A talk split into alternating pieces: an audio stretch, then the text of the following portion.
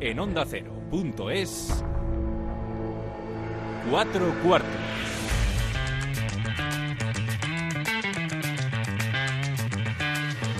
David Katz.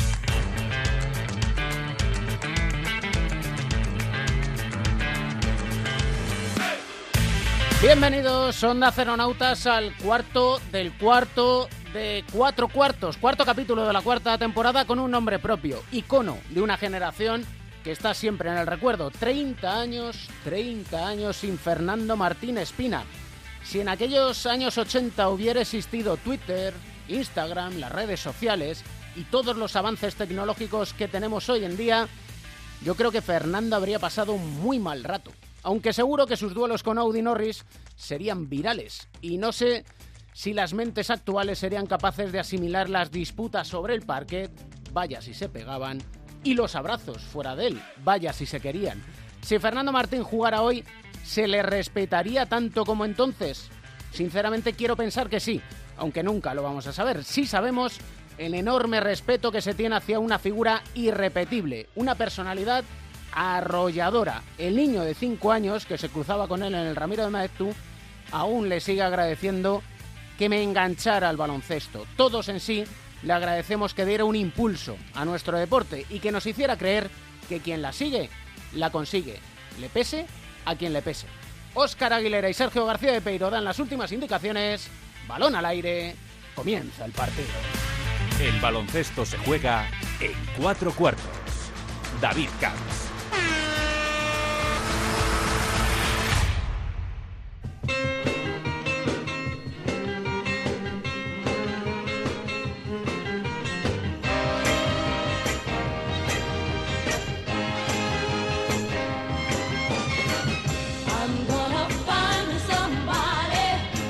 La historia de nuestro protagonista de este capítulo comienza en un pequeño pueblo llamado Zapotán, en el estado de Nayarit, en México, hace 34 años. Ha jugado en su país, en Puebla, ha jugado también en Venezuela, ha jugado en la NBA y en España. Llegó primero, si no me equivoco, a Illescas. Estuvo en Tenerife, en Fuenlabrada y cinco años en el Real Madrid ganando absolutamente todo. La última vez que le vi le dije, te voy a echar mucho de menos.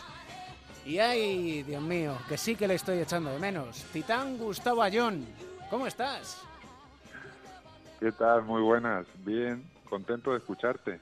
Yo no soy de echar de menos, pero el no verte día a día, el no saludarte, el no hablar de psicología, de estudios, del libro por aquí, el libro por allá. Bueno, eh, tienes que agarrar otro de ahí de, del Madrid que te agarre confianza para hablar de esos temas. No sé si hay alguno que, que te pueda tocar esos temas. Alguno que me aguante, no sé yo, ¿eh? bueno, bueno. Todo muy bien por Madrid, me imagino. Sí, sensacional. La verdad es que muy bien, con menos frío que tú allí en San Petersburgo, supongo.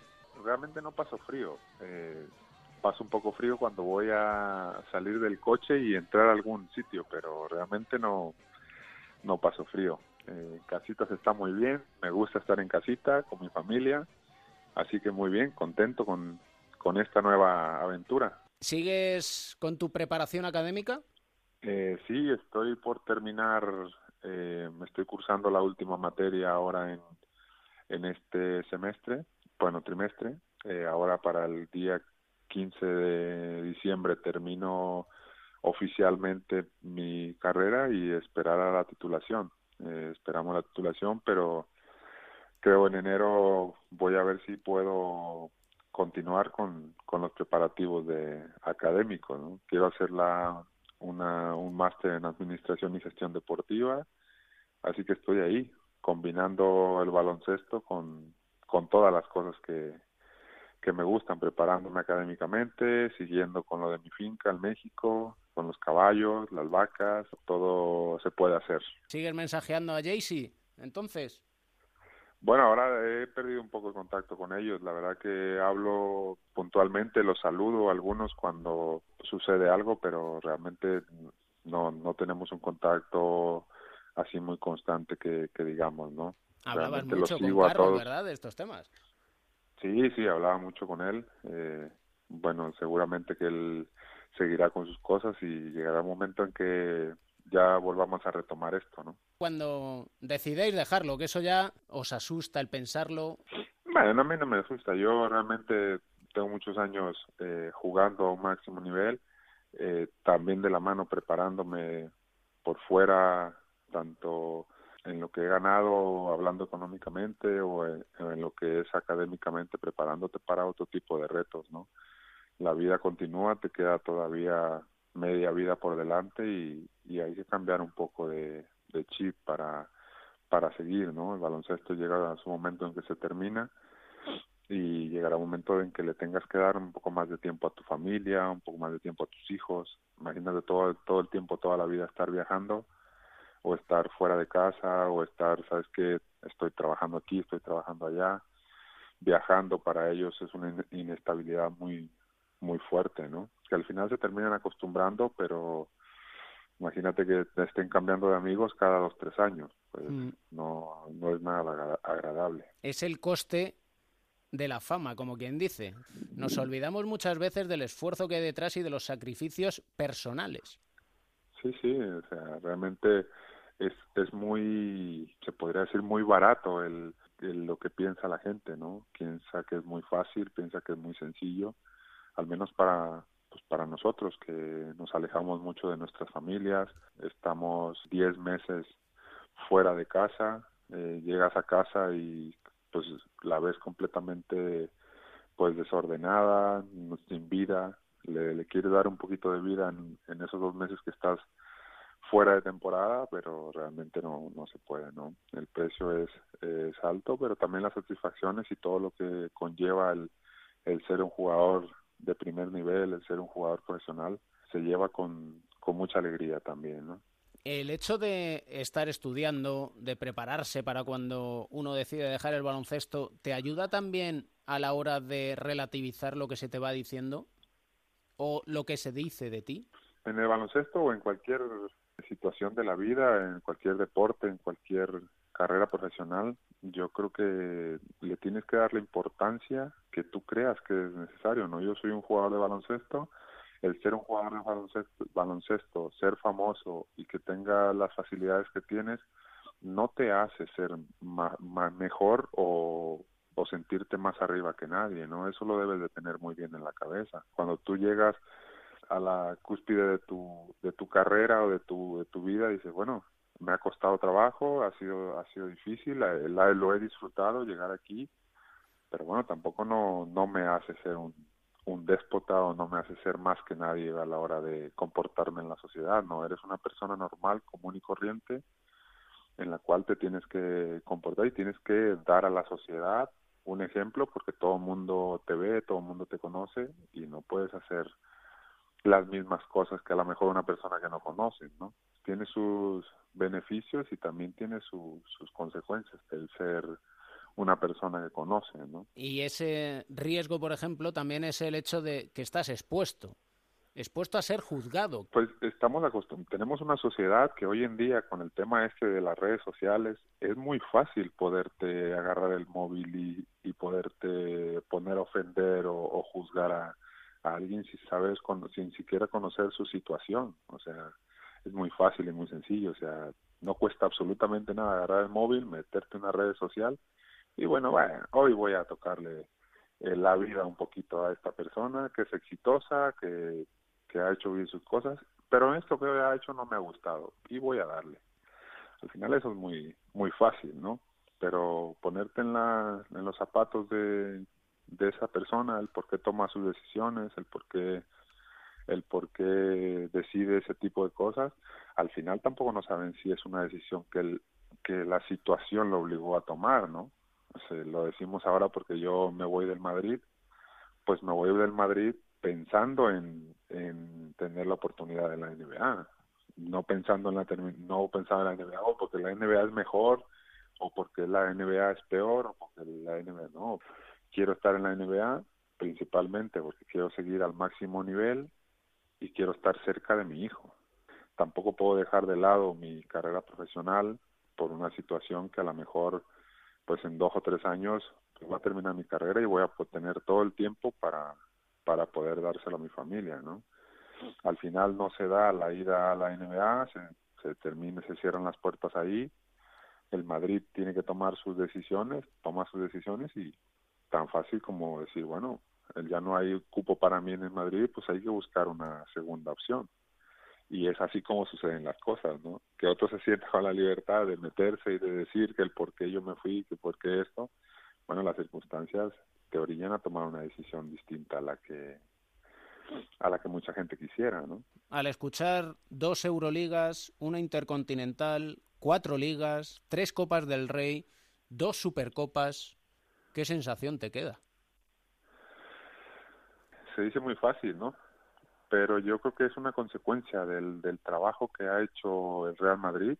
Creo que en los últimos años ha hecho un trabajo muy, muy bueno desde la cabeza de arriba, que es Juan Carlos y Alberto, eh, seguidos por, por Pablo y su cuerpo técnico, y la calidad de personas que hay en ese, en ese grupo consolidado, ¿no? Hay personas que, que no se les termina el hambre de seguir ganando, de seguir estando al máximo nivel.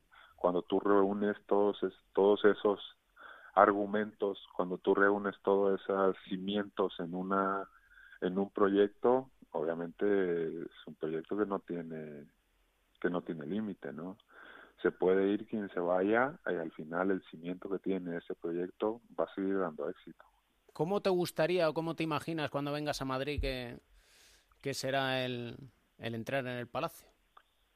Bueno, yo tengo mis recuerdos muy muy bien guardados, realmente eh, yo comento el, el que no le debo al Madrid nada, ni el Madrid me debe a mí nada, eh, por la razón de que yo durante cinco años di el máximo por esa por ese escudo. O sea, Luché, peleé, jugué, muchos recuerdos muy bonitos. Eh, la afición es una afición peculiar, pero tengo muy buenos recuerdos y, y cuando vuelva ahí, pues bueno, volveré con una sensación de bonitos recuerdos, pero siempre claro de que ahora pues estoy en otra etapa, estoy en otro en otra situación de vida en la cual pues eh, le daré el honor que se merece al, al club, a la afición y jugaremos ese partido con mucha con mucha ilusión, ¿no? Echaba la vista atrás y recordaba un momento que lo pasaste muy muy mal, que fue en la última Final Four con la derrota ante el CSK y recuerdo que me decías, "Me siento culpable de la derrota." Y pensándolo, digo, pues igual es que tenía tantas ganas, tantas ganas de cerrar bien su ciclo en el Madrid que le pudo.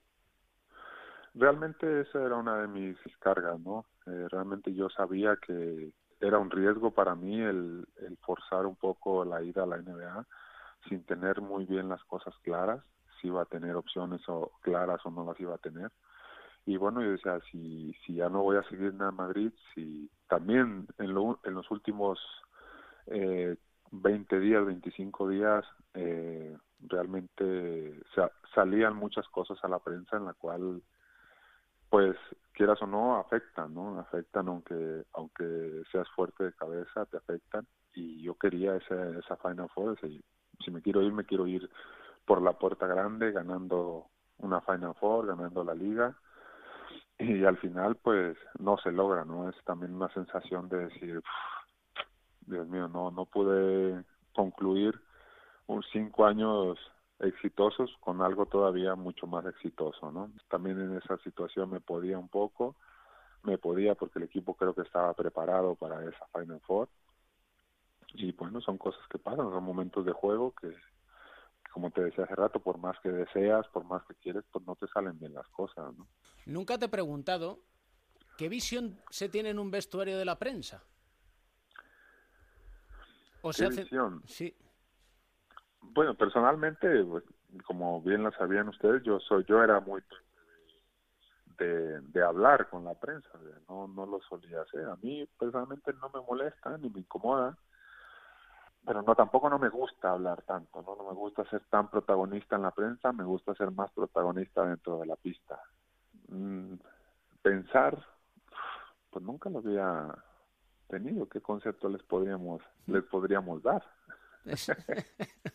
es que... Algunas veces un poco, eh, un poco equivocados en lo que escriben, por ejemplo, te puedo decir un ejemplo, los últimos dos meses míos en el Real Madrid, eh, la prensa pues expresó muy mal en muchos aspectos de mí. Y, a veces un poco erróneas sus, sus opiniones y, y pueden afectar la, la, la carrera deportiva de un jugador, la imagen, ¿no? Se puede, se olvida muy fácil todo lo que se ha hecho por un resultado momentáneo, ¿no? Así que, pero al final no, no tengo un concepto así marcado que pueda, que pueda decirte, ¿no? No, no lo sé, ¿no? La verdad que me has, eh, me has tomado por sorpresa con ¿Eh? esta con esta pregunta. Eso está bien, entonces, ¿no? Me, he quedado ahí un poquito, sí, sí. De hecho, hay una jugada que no estaba marcada en la pizarra. ¿eh? Pensando, exactamente, me ha sorprendido mucho. Me ha sorprendido como la canasta de JC Carroll en ese pues, segundo partido contra el Barcelona en la final el año pasado. Buah. eso ya es sorpresa. Yo no sé si te sorprendió más eso o el pase de Sergi.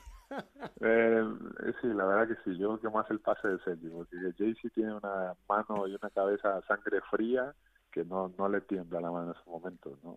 Más bien el pase de, Sergi, que podía haber sido una jugada para él. Qué unido estaba Sayul, ¿eh? Bueno, Sergio es una grandísima persona. A mí me abrió las, las puertas de su, de su persona cuando yo llego al Madrid. Fueron momentos difíciles que pasé en los primeros eh, dos, tres meses y la verdad que se portó súper bien conmigo y le tengo un, cariño muy especial en general a todos, ¿no? En general a todos que ese bloque que duró tantos años, ¿no? Que desde el inicio que yo llego a Madrid siempre me vieron como uno más eh, de ellos y bueno, siempre estaré agradecido. Nunca se me olvidan las cosas que hacen las personas por mí y siempre estaré agradecido con, con todos ellos, ¿no? Para que aquellos que quieran criticarte, que sepan que eres una persona agradecida y que ellos te lo tienen a ti. Sí, no, no, no lo dudo, ¿no? La verdad que, a ver, mi llegada al Madrid es, gracias a Juan Carlos Sánchez, ¿no? Él, apuesta por mí, él, recuerdo que yo estaba en, Granada y él hace un viaje, no sé dónde estaba, por ahí, en Málaga, no sé dónde, y, hace un viaje expresamente a, hablar conmigo al hotel, ¿no? Y él siempre me transmite que quiere que yo pertenezca al, al, Real Madrid, aún sabiendo que yo tenía un contrato con el Barcelona, ¿no? un contrato que primero tuve que liberar, tuve que pagar una cantidad de dinero para poderme liberar de ese contrato y después poder firmar el contrato con el Real Madrid, ¿no? Y segundo, pues Pablo, la, la confianza que me dio eh, a partir de la segunda parte de la primera temporada hasta hasta el final, pues pues siempre es de, agradecerse, ¿no? Toda la confianza y todo el apoyo que se muestra. Momento, vuelvo a repetir y lo vuelvo y lo diré una y mil veces, ¿no? Momentos buenos, momentos malos, todo el mundo los tiene, todas las personas en la faz de la tierra lo tienen, pero yo creo que fueron más momentos buenos que momentos malos, ¿no? Así que eso, eso también se agradece y siempre se le va a agradecer al, a un club tan grande como es el Madrid, imagínate lo orgulloso que yo me puedo llegar a sentir de haber pertenecido cinco gloriosos años a, a una institución como lo, como lo es el Madrid. Siempre estaré sorprendido y nunca entenderé cómo el Barcelona te dejó marchar al eterno rival. Nunca lo entenderé. Yo tampoco lo entenderé, pero bueno, son cosas que pasan. Son cosas que suceden y, y ya está. Hemos, hemos ganado mucho, y creo que ahí está la paga de, de mi de mi dinero que, que se me fue en ese en ese pago de ese de liberación de ese contrato. Lo, lo he lo he recuperado con creces con tantos títulos. Que tuviste que pagar que eso que nadie se olvide. Sí. tampoco lo saben muchos. Sí también la gente pues, no tiene por qué saberlo no pero que no nada más hay piedras para nuestro tejado, también hay piedras para tejados de otras personas. ¿Y en San Petersburgo puedes cuidar la dieta bien? Sí, muy bien. La verdad que me estoy sorprendido con eh, la calidad de, los alimentos aquí. Hemos encontrado un, este, un supermercado aquí cerca de casa, 100% natural. Es un poco mucho más caro, pero pero también se puede se puede cuidar, ¿no? Eh, es base para nosotros. Lo aprendí muchísimo de, de Facundo Campazo, que es un, es un ejemplo eh, de disciplina en cuestión de la alimentación y creo que pues ahí están los resultados, ¿no? Hoy en día yo creo que el Real Madrid tiene las dos mejores bases de, de Europa y del mundo, se puede decir, ¿no? Después de lo demostrado en el en el en el mundial, ¿no? Y tú allí de fondo que te pones como reto ser embajador o ministro de deportes, mejor dicho, de México. Sí, al final todo se va a ir, se va ir dando, ¿no? Hay que estar preparado para cuando se llegue la oportunidad y es precisamente que por eso en mis tiempos libres, en mis momentos libres, eh, pues me sigo preparando, ¿no? Sigo preparándome con, con el tema académico, eh, estoy a punto de, de concluir un, un ciclo que, que yo creo que la persona que va a estar más feliz de que termine este ciclo va a ser mi madre, porque ella le pesó muchísimo que en su momento dejara la universidad y bueno, hoy, hoy en día, 15 años después, posiblemente en 15, 20 días le estaré dando la sorpresa de que he terminado mi carrera, ¿no? Así que será una mujer que, una, mi mamá va a ser la persona que más feliz se va a poner de todo esto. Y bueno, todo eso me va a llevar a seguirme preparando, ¿no? Llegará su momento en el que también tenga que prepararme en el, en el campo, como, como lo es, pues conocer todos los temas políticos que conlleva el, el ser eh, director de, deportes de, de un país, ¿no? Si se dicen cosas siendo deportista, como político, agárrate los machos. pues yo no lo sé, ¿sabes? Yo no lo sé realmente que sea más sangriento a veces, porque un deportista siempre está ahí luchando constantemente, está, eh, no sé qué te pueda doler más, que hablen en la política, porque pues en la política todo se habla, ya lo sabes, o que hablen de un deportista que todos los días está tratando de ser mejor, de ayudar a su equipo, de querer ganar, de estar bien físicamente, y aún así que hablen, no sé realmente qué pueda ser más más fuerte, ¿no? La verdad es que eh, en algunos casos, ya te digo yo que con los deportistas. Nos veremos por aquí, por Madrid, prontito. Y lo que sí, Sí, quiero es que me recomiendes una canción, si tienes en mente, para terminar la charla. Muy bien. Hay una canción de Luis Miguel que se llama México en la piel. Es una muy bonita canción como mexicano. Se podría decir otra regional de, de, mi, de mi zona, pero yo creo que es más conocida, más generalizada para un mexicano, esa canción de Luis Miguel que se llama México en la piel. Y el baloncesto en la piel. Siempre. y el baloncesto en la piel. Bueno, yo creo que el baloncesto está a muy cerca, unos años de terminar su, su etapa y hay que seguir. México seguirá en la piel, lejos del baloncesto también. La vida sigue sin el baloncesto incluso. Y que me alegro mucho de charlar contigo. Nada, es un placer y pues bueno, mucho éxito ahí con todo lo que lo que andas haciendo con el con el Real Madrid. Cuida a los muchachos y mucho éxito también para ellos. Cuídate, Titán. Un fuerte abrazo.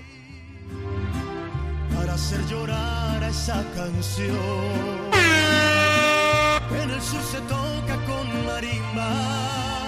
Bridges trying to step in front of Doncic. And Luca got it rolling again here in the third. When everyone on this team healthy, they get that. An opportunity here with Doncic on the bench for the Suns to really get a good rhythm. How about that play from Ricky Rubio? Patience. Rubio on the drive, drops it off nicely to Page, who just rams it home with a right hand. Saltillo.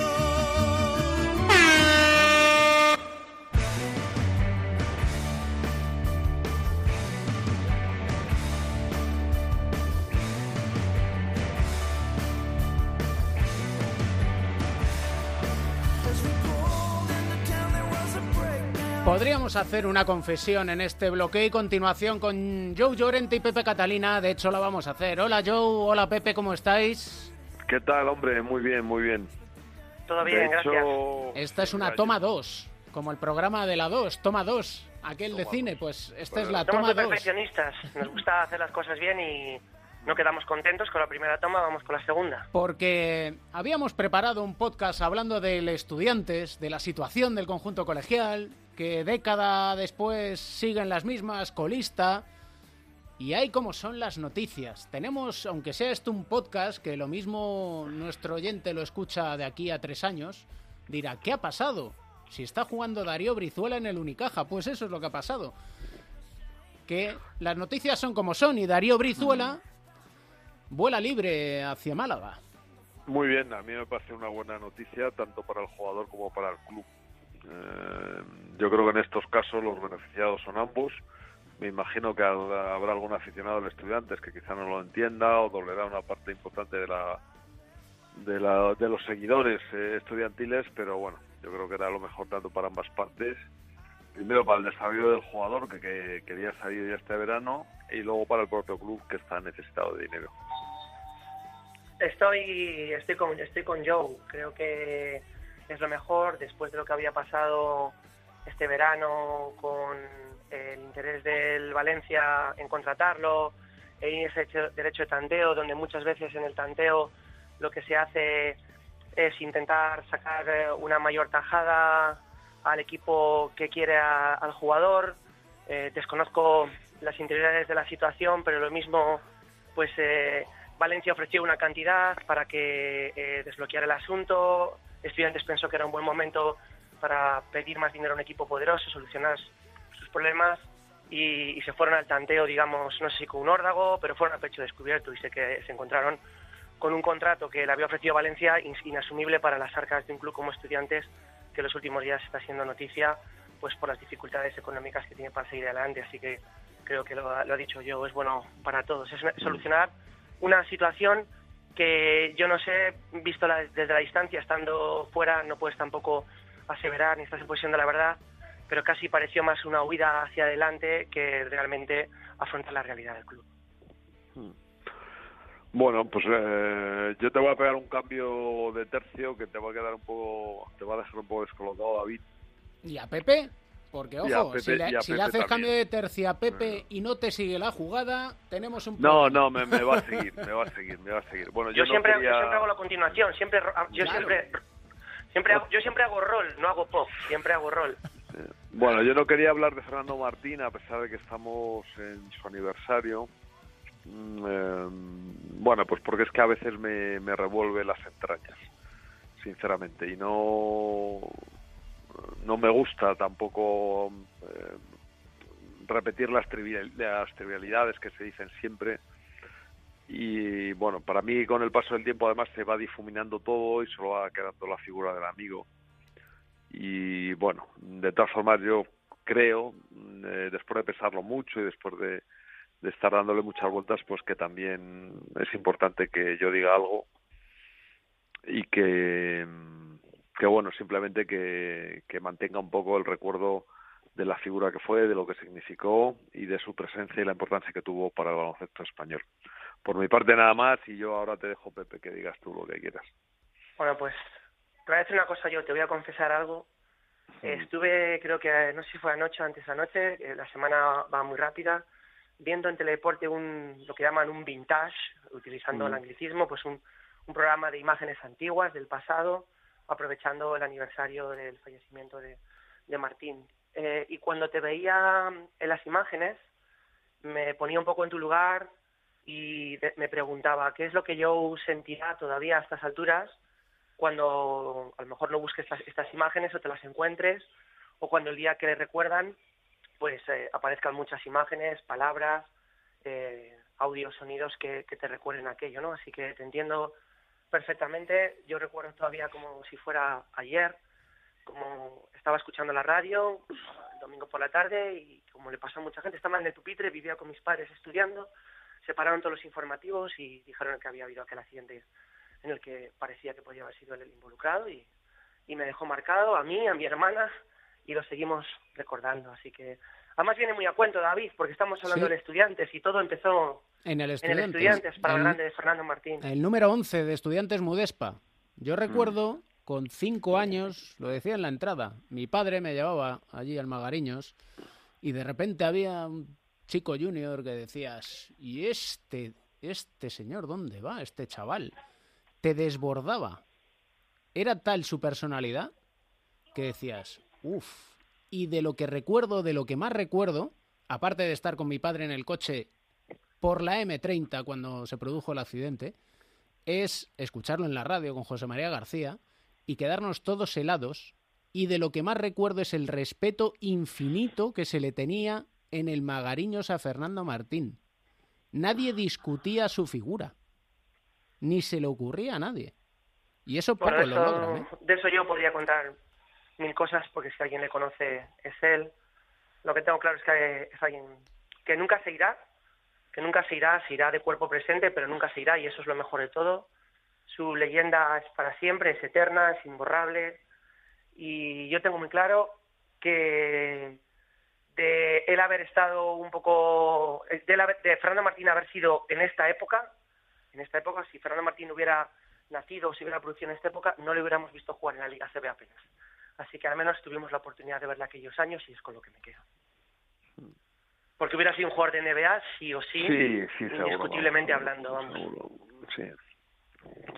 No, además yo creo que no no ha habido un jugador con tanta personalidad después y casi me atrevería a decir ni antes en el, en el baloncesto, ¿no? Pero era un tipo muy especial y eh, con muchas inseguridades también, pero con con con enormes eh, fortalezas y sobre todo con una personalidad muy marcada, muy determinada, en la cual además el baloncesto no era, bueno, iba a decir no era ni una parte importante de su vida o en algunos momentos no lo era, ¿no? Y todo eso hacía mucho más especial todo lo, lo que venía después con él y, eh, y todo lo que sucedía, ¿no? Y bueno, todo este fuego que tenía dentro lo mostraba lo mostraba muy a las claras en, en la cancha cuando jugaba, ¿no? Y bueno, no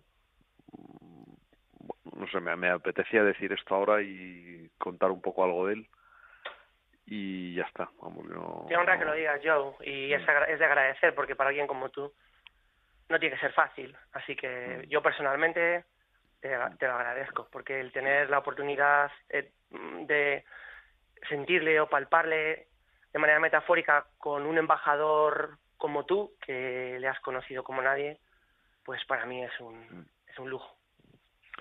Pues muchas gracias. Y alguien que ha convivido con un ser, con una persona que ha marcado un antes y un después, que ha hecho que muchos estemos enganchados al baloncesto por él, con independencia de colores, con independencia de equipos. Si alguien con el que se ha pegado y se pegó, que era una pasada con Odi Norris, y a Odi Norris le pasa lo mismo y todavía le llora, como para no llorarle un amigo como es José Luis Llorente. Yo creo que lo que tenemos que hacer es recordar su figura siempre, cada año, aunque a Joe no le gusten este tipo de cuestiones, porque habría que recordar a muchos y muchos y muchos, pero probablemente nuestro ídolo sí que tenga que ser recordado. Y como es nuestro Bueno, yo ídolo- creo que eso, yo en eso no estoy muy de acuerdo. Mira, yo creo que eso es injusto. Quiero decir. ¿Sí? sí, porque al final el eh, Fernando, mm, como los que nos pasó a todos, no hubiéramos sido nada sin los demás. Eh, entonces yo creo que esto es una injusticia enorme que se que se comete en los deportes de equipo. Es cierto que siempre hay algunos que son más relevantes, pero muchas veces significando las eh, las figuras eh, se olvidan a los que estaban alrededor de ellos que eran tan buenos o, o mejores en muchos casos que las figuras. Y a mí me llama mucho la atención, por ejemplo, ahora que todo el mundo me pregunta por por, eh, por Drazen Petrovic y nadie me pregunta por Mirza Delibasic. Entonces, a mí eso, eh, bueno, al principio me sorprendía, ahora ya no, eh, porque yo entiendo que, que Mirza fue mucho más grande que, que Drazen en, eh, en casi todos los aspectos. Y, eh, y en cambio, pues yo lo que hago es recordar, cuando me preguntan por Drazen, pues recordar a Mirza, ¿no? Que era un tipo, eh, bueno, pues enorme, gigantesco, fenomenal eh, en todos los ámbitos de su vida, en todas las formas de hacer, y que en cambio Drazen pues era mucho más limitado en, en otras facetas, ¿no? Aparte de, de ser un Pero eso lo has dicho. Joe, tú ya te has respondido a, un poco a eso, ¿no? Es decir, todo depende en el contexto donde se viva, en el impacto que la gente quiera dar a las cosas y, y bueno, pues ya está, eh, como Ya está. Drazen fue, pues también fue a la NBA y hubo digamos que también, date cuenta, había mucha más información cuando Drasen, con Mirza había menos, eh, había una sola revista española. Sí. ahora hay muchas No, no, más. sí, sí, sí, yo en eso estoy. Sí, lo que pasa es que por eso a mí eh, lo que me gusta es eh, contar la historia con mayúsculas, entera. Eh, y yo por eso estoy muy en contra del, del, eh, de los ámbitos de conocimiento y de del periodismo, etcétera, de que, que se muestran ahora, ¿no? Que se muestran solo los titulares de forma muy breve, etcétera. Y esto es lo único que nos conduce a la, superficie- a la superficialidad, ¿no? Y bueno, yo creo que tenemos que luchar contra eso también en cualquier ámbito, en cualquier aspecto, en cualquier circunstancia y de, de cualquiera que sea las cosas de las que estamos hablan- hablando, ¿no? Y bueno, yo también me, me enrolla un poco de- con esto también porque me estaba me estaba hablando de Fernando, me estaba empezando a poner un poco ya. No, pero está muy bien, está muy bien porque el hablar, el hablar de Petrovic, el hablar de, de Livasic, eso, eso nunca tiene fecha de caducidad. Claro. No, hay, no hay que esperar, no hay que esperar al día en el que ellos fallecieron, en el que se haga, Claro, su, se haga su aniversario para recordarles. Creo que ese es realmente el mejor homenaje, tenerles presente, pero no solo en el día que nos acordamos de su desgracia. Claro, claro, sí, yo también por eso no me parecía adecuado hablar hoy, ¿no? Porque hoy habla, o ayer, ¿no? Esta semana, porque habla todo el mundo de, de Fernando. Y, eh, y para mí es mucho más difícil hablar de él en, estos días, en, lo que de, alguna forma pues todos los sentimientos afloran muy rápido. Y en cambio hablo con él de él con más tranquilidad en otros momentos, ¿no? En los que igual, pues puedo tener la- las memorias y los recuerdos un poco más solapados, hay un poco más difuminados, ¿no? un poco más enterrados. Pero bueno, no, no voy a decir nada más porque creo que ya además se nos acaba el tiempo y, y porque tampoco soy capaz. Y porque no queremos alargar tu tristeza. Así que un abrazo enorme, Joe, Muchas gracias, un abrazo. y un abrazo muy fuerte, Pepe. Chao, Un abrazo Pepe. para los dos, especialmente para Joe en estas fechas en las que la sensibilidad está más a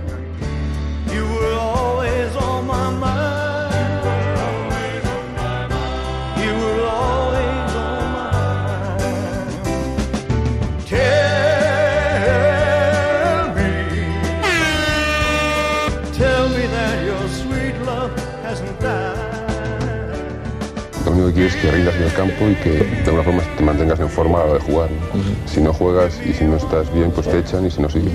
¿Cómo es la prensa norteamericana deportiva? ¿Es agresiva? Muy poco, muy poco. Es- yo creo que la filosofía es un poco más positiva de alguna forma. ¿no? A mí me, me sorprendió muchísimo el entrenador, los entrenadores cuando, cuando ven a un jugador, sobre todo joven o que empieza, eh, teóricamente para ellos no tienes nada malo, ¿sabes? Solamente haces cosas buenas y cosas que no has aprendido y que te pueden enseñar. me sorprendió muchísimo eso.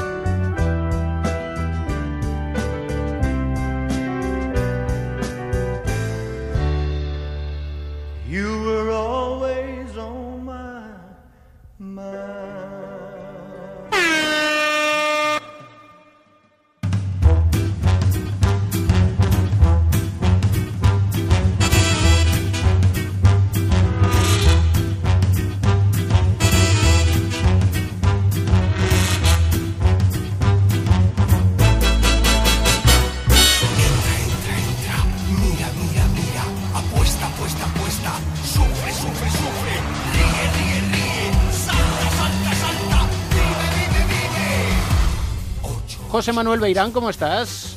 Hola David, muy bien. Tenemos que hablar de algo que es muy serio, muy, muy serio, muy preocupante y que todos en el deporte deberíamos de estar alerta. Y es el tema de las apuestas deportivas, que no creo exagerar yo si lo denominamos la heroína del siglo XXI. No, mm, no exageras porque, por lo menos en, en- en algunos ambientes, porque mm, la lu- ludopatía es una enfermedad mental, es una adicción, una adicción a las apuestas, y lo otro es una adicción a otra cosa. Y una adicción al final lo que supone que es que son impulsos incon- incontrolables. que pueden que, que, van a cambiar normalmente tu vida para, para mal, la de los demás, de la, que tienes alrededor. Luego es una adicción, provoca un trastorno, una, una enfermedad mental, luego se puede denominar así, sí. Y hay una cuestión que acaba de salir un informe respecto a las apuestas, no solo apuestas deportivas, sino al juego en general, y aumentan en un 43% las apuestas deportivas online. Sí, supongo que si no se hace algo además, pues cada vez será un poco peor, porque cada vez es más fácil apostar. Hace pocos años, pues tenías que ir a un centro, tenías que ir a un, a un casino, a un bar o tenías que ir a algún sitio a hacer una apuesta.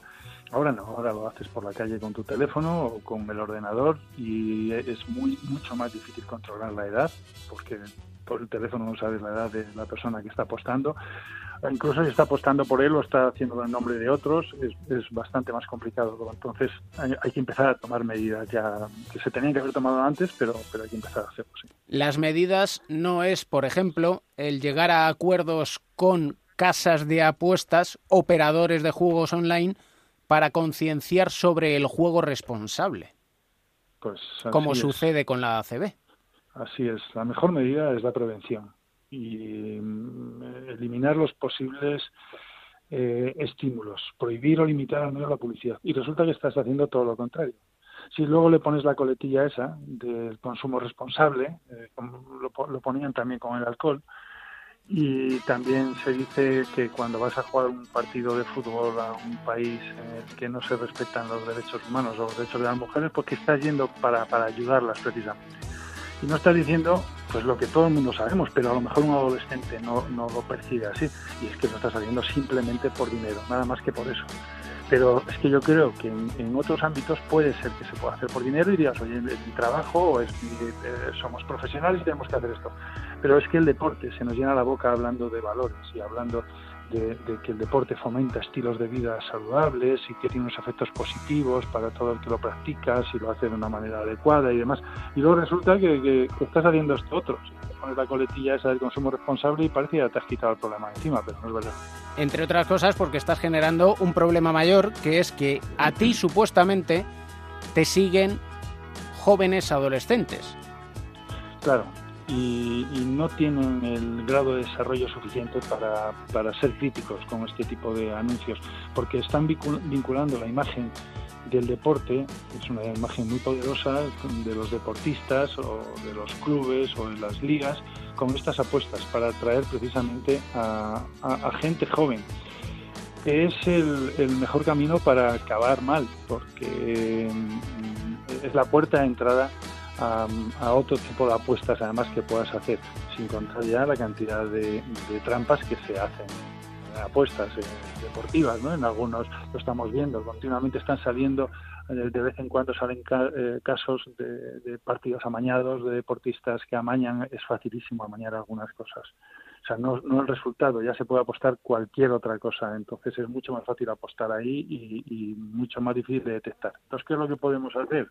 Cuando ellos te dicen que todo esto es legal, pues por lo menos limitar la publicidad o prohibirla en, la medida que se pueda hacerlo.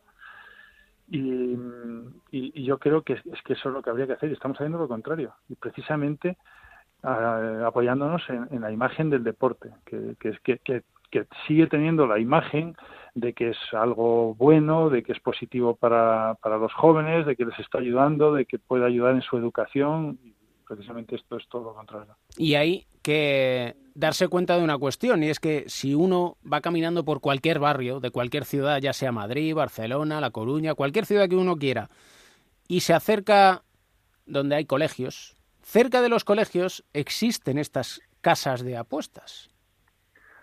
Sí, mm, los responsables de todo esto saben perfectamente lo que hacen. O sea, no son los, los, las personas que hacen el anuncio, no son esos deportistas, no son a lo mejor eh, los, los que dirigen programas de televisión, de radio, prensa. Es gente que ya sabe exactamente cómo lo tiene que hacer, cómo tiene que acceder o cómo puede manejar las emociones que puede transmitir el, el deporte para conseguir estos fines.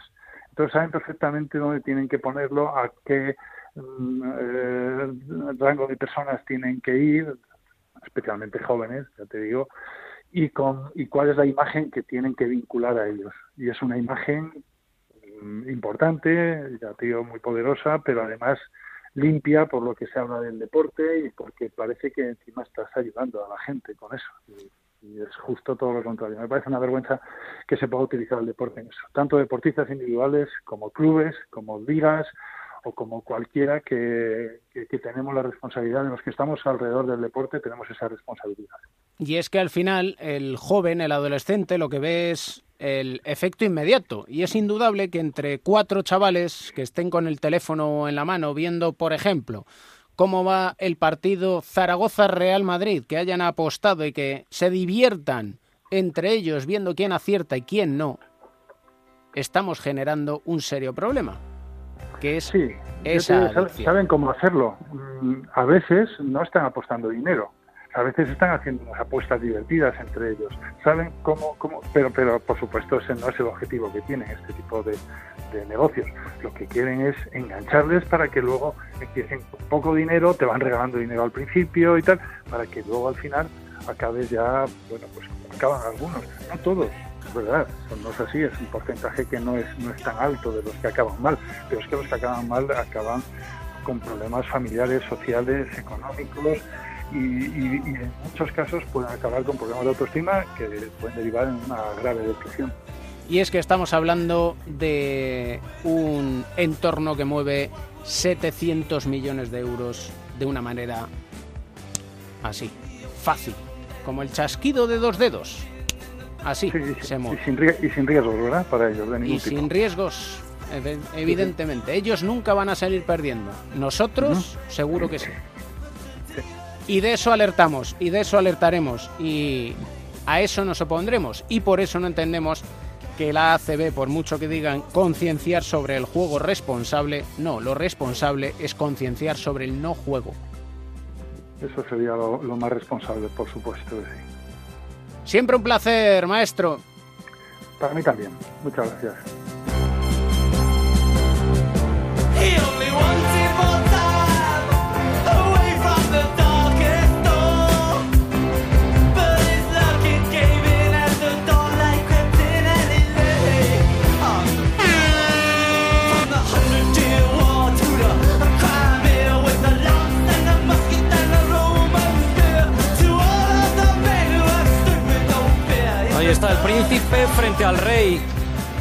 Doncic desde la sala de trofeos. Ahí está, locura Doncic. Tremendo lo que le acaba de hacer a LeBron.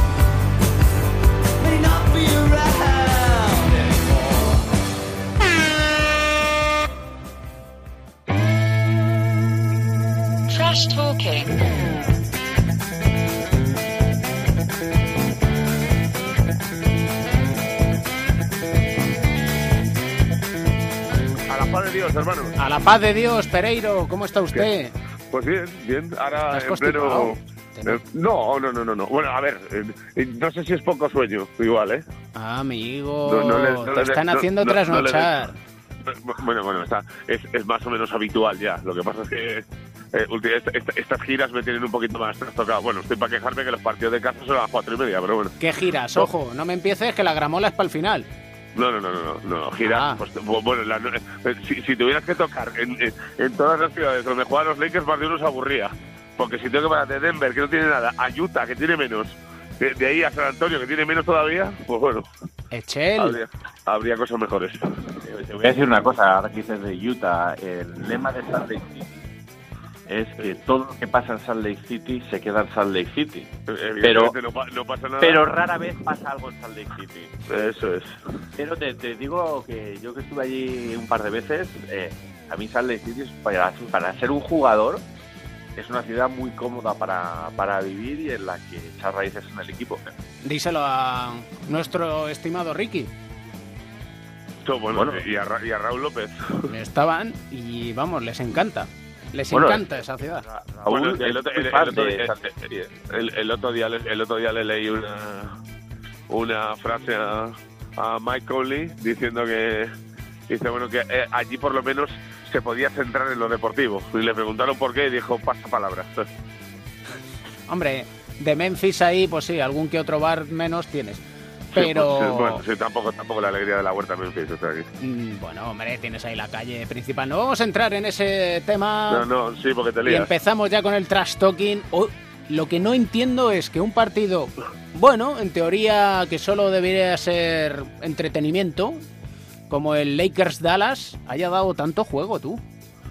Bueno, a, a ver, eh, al final eh, yo creo que estamos hablando del, equipo de moda de la liga como son los Lakers, que vuelven a recuperar un poco lo que fueron hace seis años con el jugador de moda de la liga que es Luka Doncic y al final eh, eh, yo creo que era un poco el día D y la hora H. O sea, la sensación que teníamos todos de eh, que iba eh, a pasar algo ese día, ese domingo a las 10 de la noche. Pues sí, pasó algo. Pasó que eh, LeBron el descanso, ganando Lakers por tres, eh, tuvo la frase del día diciendo nos van a ganar como no espabilemos y el punto número dos fue más fácil todavía, porque Doncic hizo la peor primera parte de la temporada mezclada con la mejor segunda parte de la temporada, así que eh, vimos un día de estos de eh, que parecen de playoff con sentimiento de que es otra cosa más allá de un partido tanto en Estados Unidos como en Europa. Y, y me sorprendió sobre todo una cosa y es que eh, coincidiendo con el Atlético de Madrid-Barça aquí en, en, en España si tú te ponías a mirar las reacciones en Twitter y los comentarios desde las 9 que empezó el partido del Atlético de Madrid y el Barcelona hasta las 12 y pico que terminó el partido de los Lakers con yo no tengo muy claro eh, por dónde fueron los tiros. ¿eh? A ver, está claro que si nos pusieran a mirar con los ahora mismo nos traen dos hojas y nos ponen los números en la mano, pues no habría color, pero que eh, en un día complicado para ver el partido, pues sí que tuvo un reclamo que luego se respondió de qué manera en Staples y le hizo perder el primer partido de casa de temporada a los Lakers. Y además eh, empezamos ya, yo no sé si es el otoño, si se acerca la Navidad, Mr. Scrooge asoma la cabeza, que ya empieza otra vez a notarse este trash talking, Pereiro, en las Bueno, redes. La gente se de- mete con la gente. Bueno, pero a ver, el otro día dábamos un avance eh, de una frase que dijo Carmelo Anthony eh,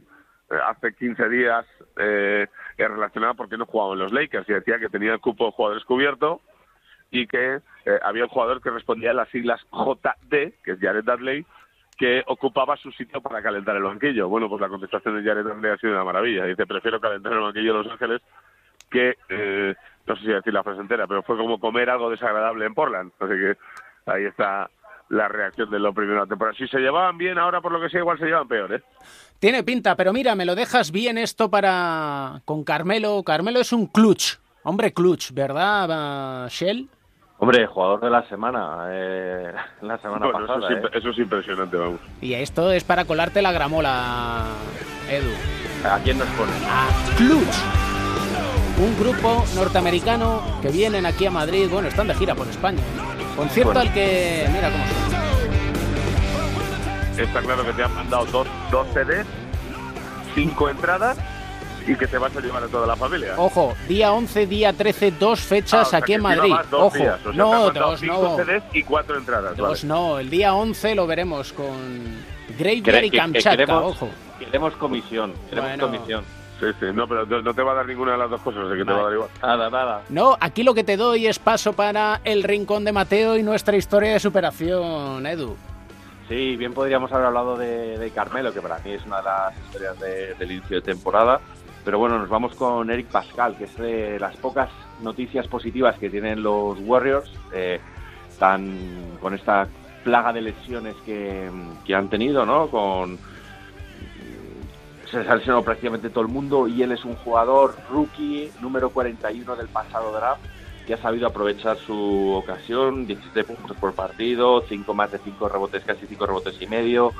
Eh, el otro día además hacía récord histórico suyo de, de- de anotación, yéndose a 34 puntos y 13 rebotes. Por cierto, era el día de su cumpleaños y se le había olvidado que era, que era su cumpleaños. Eh, para mí, claro candidato a rookie del año.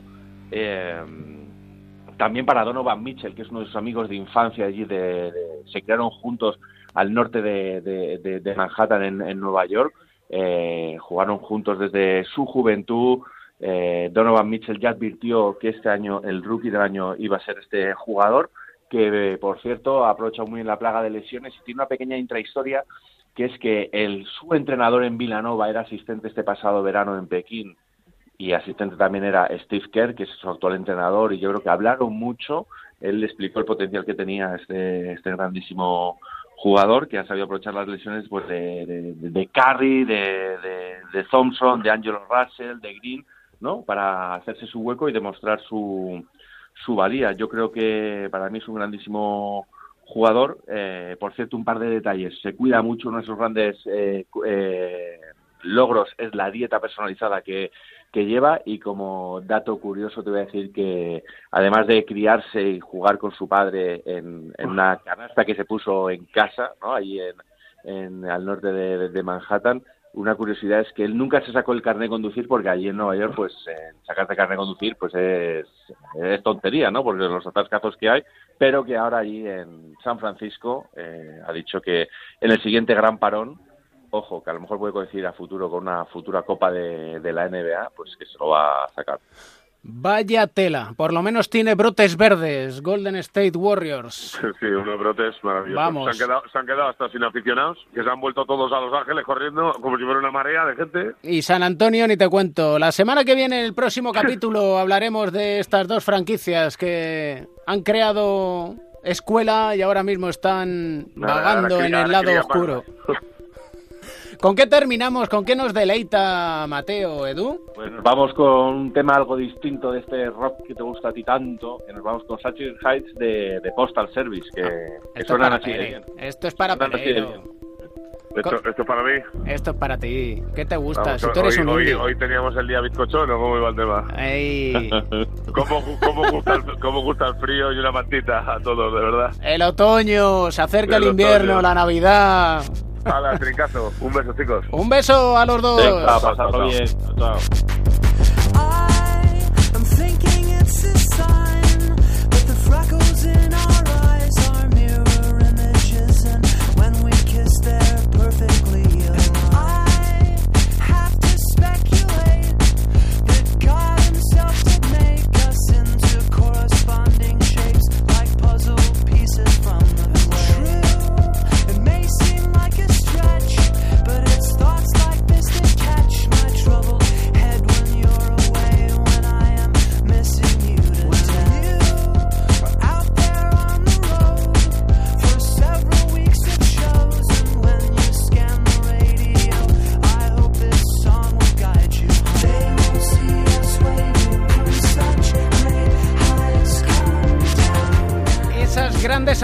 De Postal Service para acabar y dicen, todo se ve perfecto desde la lejanía. No sabemos si la perfección existe, al menos intentamos mejorar cada semana aquí en cuatro cuartos para intentar alcanzar esa perfección. Y si mejoramos y sigues ahí con nosotros, ya tenemos un buen motivo para sonreír.